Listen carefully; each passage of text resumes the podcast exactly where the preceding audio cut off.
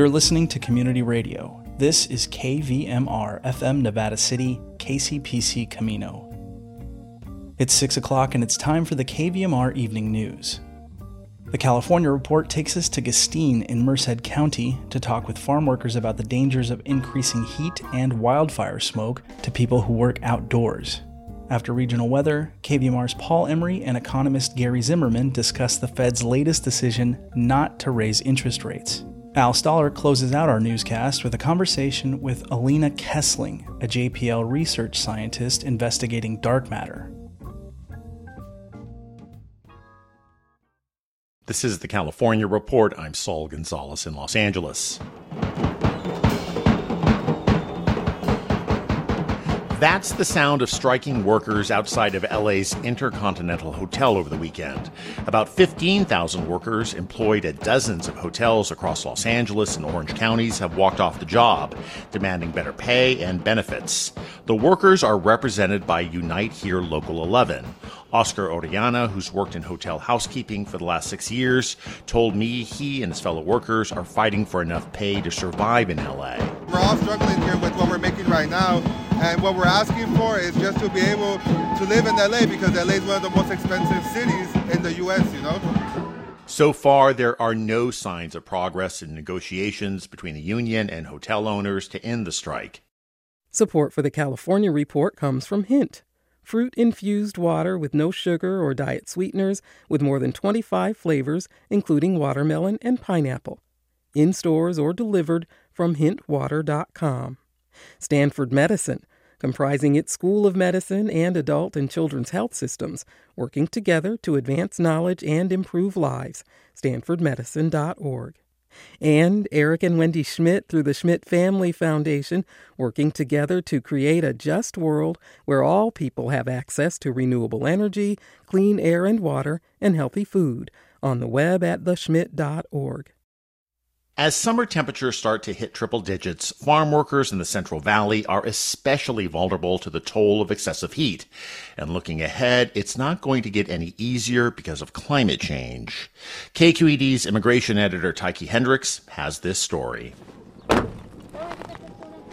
Antonia Sierra Martinez, a community health worker with a Merced County nonprofit, pulls up at a dairy farm just outside the town of Gustine.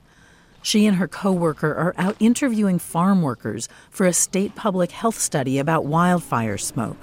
Farm workers, including her brother Jose. Today, he's separating some pregnant cows from a larger herd. He'll load them into a trailer and drive them to another part of the dairy to give birth. But he takes a break to greet his sister.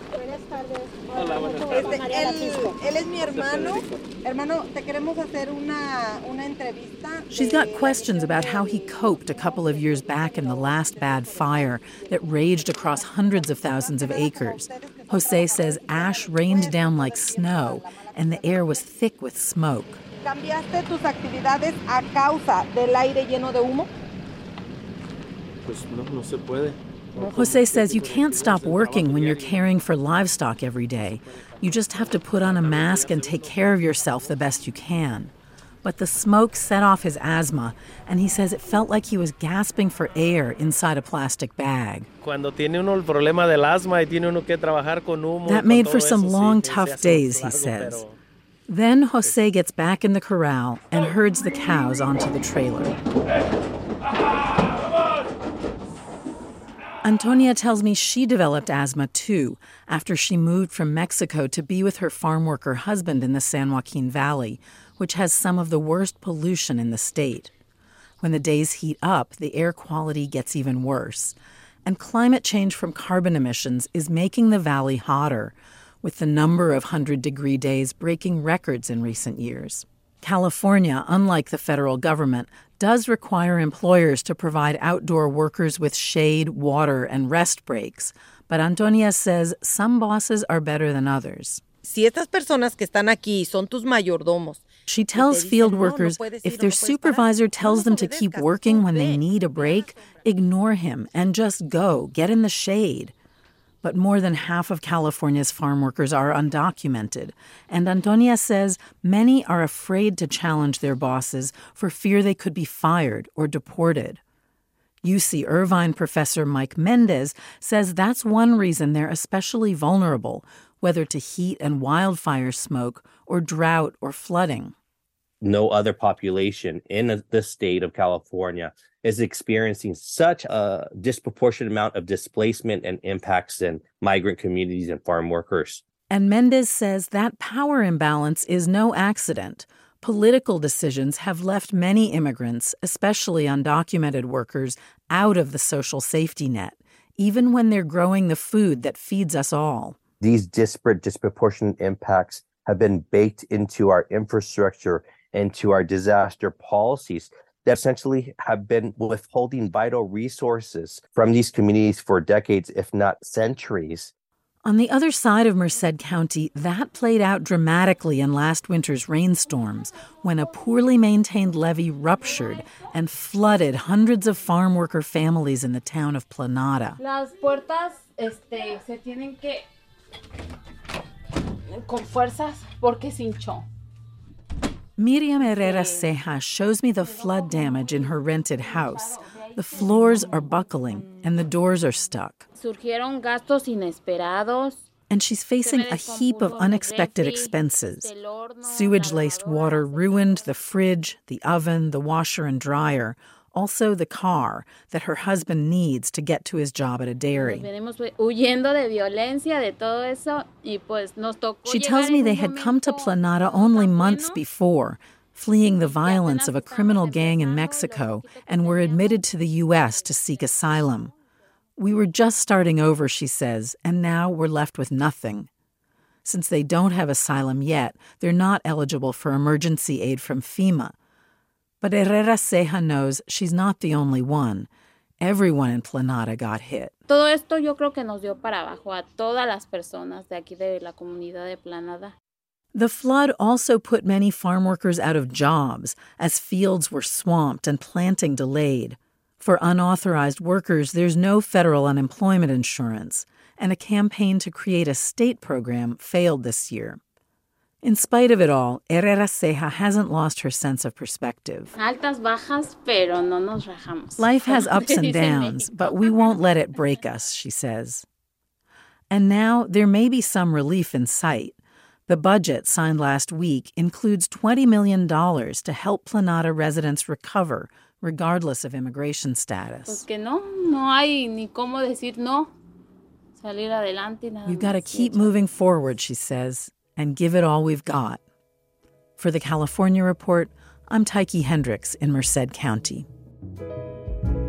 And that's the California Report for Wednesday, July 5th. We're a production of KQED Public Radio.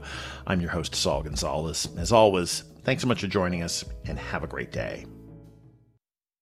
Caltrans crews will be grinding and repaving sections of Interstate 80 later this week. The state agency announced today that pavement repair work on Interstate 80 between Auburn and Colfax will begin Sunday, July 9th.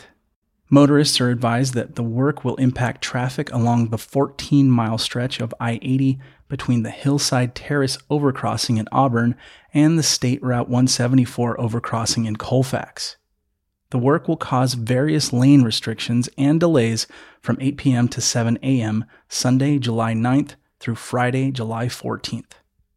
Motorists can expect temporary striping in the area until mid September when new signs and striping are scheduled to be installed. Turning now to the regional weather forecast from the National Weather Service, here in Nevada City and Grass Valley, we can expect dry and breezy conditions and a gradual cooling trend for the rest of the week. Tonight we'll see clear skies with a low around 59. Thursday will be sunny with a high near 84 and a low around 58 degrees on Thursday night. In Truckee and the Lake Tahoe area, typical July weather is expected through the weekend with warm temperatures, afternoon breezes, and isolated thunderstorms. Tonight in Truckee, Tahoe, mostly clear skies with a low around 47. Thursday will be sunny with a high near 77, and Thursday night should be mostly clear with a low near 50 degrees. Sacramento and the surrounding valley is experiencing a gradual cooling trend this week, though temperatures are expected to climb next week. Tonight, Sacramento will be mostly clear with a low around 55. Thursday's high will be near 85. Thursday night will cool to a low around 55 degrees. You're listening to the evening news on KVMR.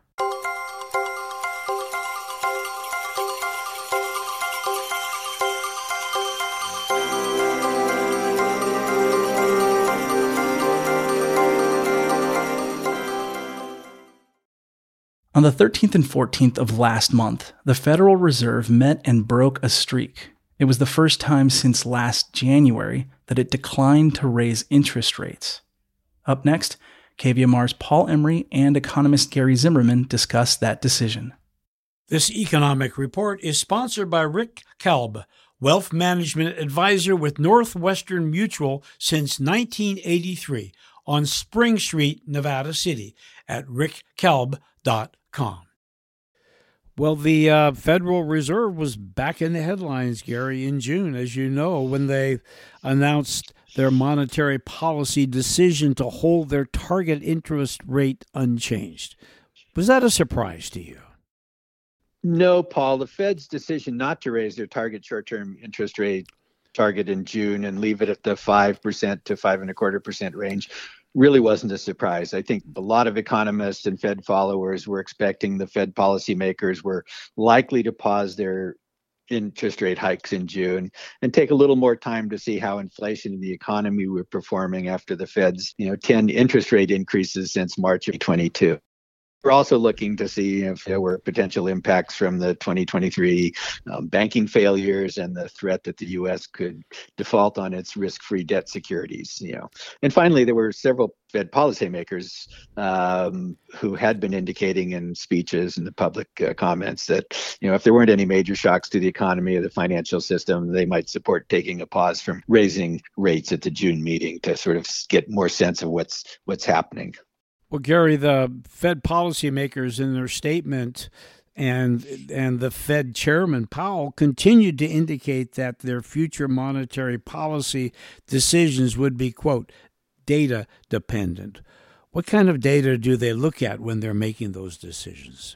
Well, the Fed policymakers will be looking at a wide range of economic indicators to measure the pulse of the economy, inflation, the financial system, you know, and try to get a sense of how well it's performing and trends are emerging in the economy and the financial system. Uh, is it doing what they expect it to do or, or not? You know, and and from that try and come up with the correct policy.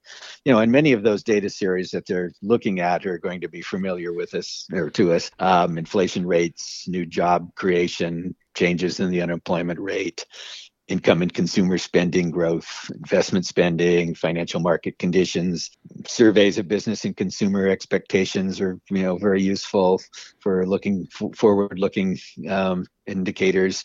Um, and then, of course, you also want to look at interest rates and interest and inflation expectations. What do the markets think is going to be happening there? you know, and of course they plug some of these data, also many of these data um, series into models that um, they use to make projections for where the economy is like to likely to go in the future. Well, Gary, what are some of those indicators telling us uh, right now about inflation and unemployment? For example, is the economy still growing? Well, the good news was that the uh, GDP or the revised gross domestic product figures uh, for the first quarter were revised upward from only 1%, uh, 1.3% growth in the first quarter to 2% growth, which is about average or maybe even a little better than average. Um, so that's you know, that was good news um, for the economy's performance. Um, but second, the inflation rate by nearly all measures remains well above the 2% inflation rate that the Fed would like to see in the in the longer run. And the um, in the last week, the personal consumption expenditures price index um, for all goods and services, you know, ro- rose at a 3.8 percent annual rate over the 12 months ending in May. That's uh, certainly an improvement from 4.3 percent in April. Um, um, that's progress, but of course, it takes a long time for a central bank like the Federal Reserve to slow the economy by raising interest rates, and even more time for the slower economy to bring down the inflation rate. And you know, and I think that's why the Fed policymakers are not projecting getting close to their two percent inflation goal until the end of 2025. My goodness, that's that's a ways off. yeah. Um, Gary, uh, the unemployment rate rose in May. Do you think that is a signal that the economy is slowing down and that the Fed's policy of raising interest rates to slow down the economy and inflation uh, that uh, that policy is working? Well, Paul, uh, just just one one monthly movement in that uh, data series is is probably not enough to make that decision on. It's you know too early to tell. I think economic data can be noisy. It means that they you know jump around and don't normally follow perfectly smooth patterns. Um, the, for example, the April unemployment rate was the lowest unemployment rate in about 50 years. So while the U.S. headline unemployment rate rose to 3.7% in May, that is still a very low unemployment rate, and it's well below the Congressional Budget Office's estimate of about 4.4% for for an estimate of full employment. And moreover, the, the U.S. economy is still adding jobs at a very strong pace. It averaged over 300,000 new jobs a month in April and May. That's quite strong, and it's certainly consistent with the you know, revised 2% growth rate in total output um, in the first quarter of 2023. Um, you know, and then this Friday we'll get the June unemployment rate figures and the payroll job numbers. Um, they'll be published, and that should give us an updated view on labor market performance. Um, so stay tuned for those numbers on Friday. You know, if the news is too good, the Fed will be more likely to raise their target short-term interest rates by another one quarter percent at the end of their, at the end, of, excuse me, at their meeting at the end of July it's kind of odd in a sense. Uh, if, too much good news is bad news. yeah, it's, it's, good good news if you're uh, trying to avoid a recession. It's bad news if you're uh, trying to bring down inflation. Complicated stuff. Gary, uh, great to have you back on KVMR, and we'll we'll catch up with you in a couple weeks. Thank you, Paul. Good to be back. Gary Zimmerman is a retired senior economist for the San Francisco Reserve in San Francisco and currently is a visiting professor at the Vienna University of Economics and Business in Austria, where he teaches courses in economics and finance. A SpaceX Falcon 9 rocket lifted off from Cape Canaveral, Florida last weekend to launch the Euclid spacecraft into space. The spacecraft is carrying a wide angle space telescope built by the European Space Agency that will hopefully help scientists figure out what our universe is made of. Al Stahler spoke with one of those scientists just before the launch. Just before the turn of the century, it seemed that we knew what everything, the whole universe, was made of. There was matter, stuff we could touch, and there was energy that moves matter around, lights it up. And then, in the mid 1990s, we discovered that, more than matter and energy, the universe is made mostly of two other things dark matter, we don't know what dark matter is, but its gravity pulls on us, and dark energy, which we understand even less. But dark energy seems to be pushing everything away from everything else. This past weekend, the European Space Agency launched a spacecraft, Euclid, to study dark matter and dark energy. I spoke with Alina Kiessling of NASA's Jet Propulsion Lab. Dr. Kiessling is part of the American research presence on the European spacecraft. I've been making computer simulations of the universe trying to understand the interplay between dark matter and dark energy. What will Euclid see that will verify or allow you to correct your calculations? Euclid will see about 8 to 10 billion galaxies.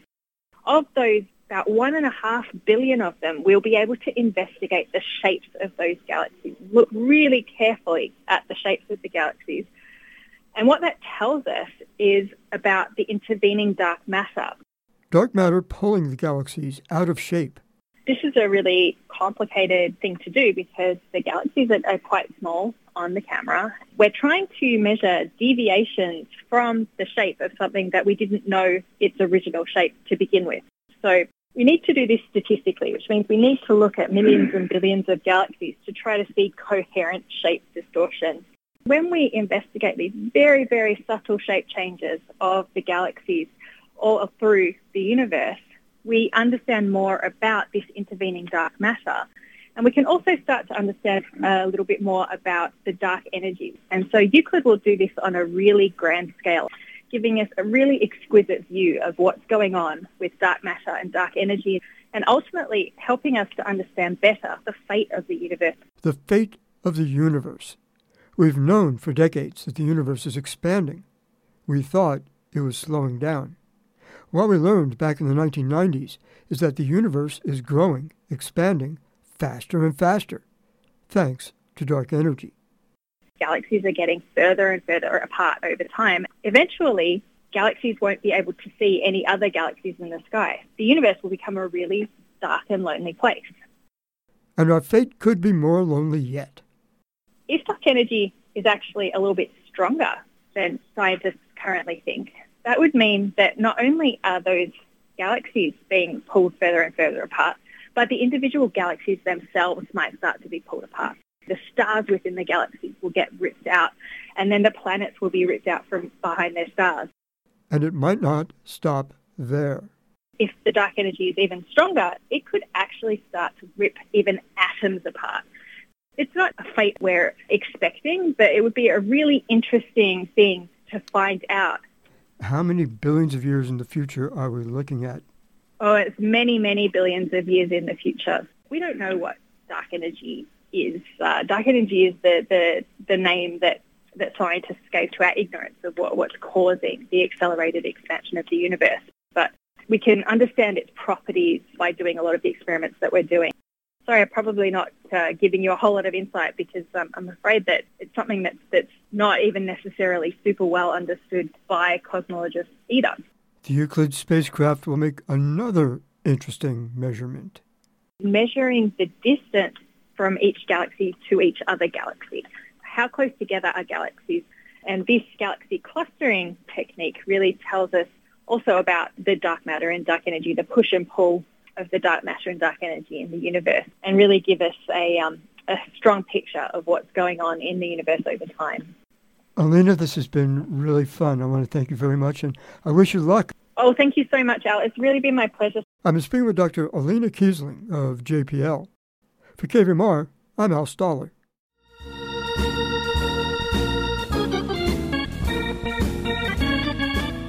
That's our newscast for Wednesday, July 5th. You can listen to it again or check out past newscasts on our website, kvmr.org, or by subscribing to the KVMR News Podcast. KVMR gets support from Colfax Farm and Country Store, family owned since 2007 in downtown Colfax. Open daily, 9 to 6, Sundays, 10 to 2. Carrying hay, feed, premium pet and bird food, also supplies and gifts. Delivery available, colfaxfarmstore.com. And Prime House Direct, offering a two day truckload sale of steak, chicken, seafood, and pork from 8 a.m. to 7 p.m. on two days only. Today, July 5th, and tomorrow, July 6th at Top This Outfitters, 745 South Auburn Street in Grass Valley. Support for KVMR's Future of Radio project comes from AJA Video Systems, empowering the next generation of local journalists and broadcasters. Thanks very much for listening. I'm Claudio Mendonça. Have a great evening.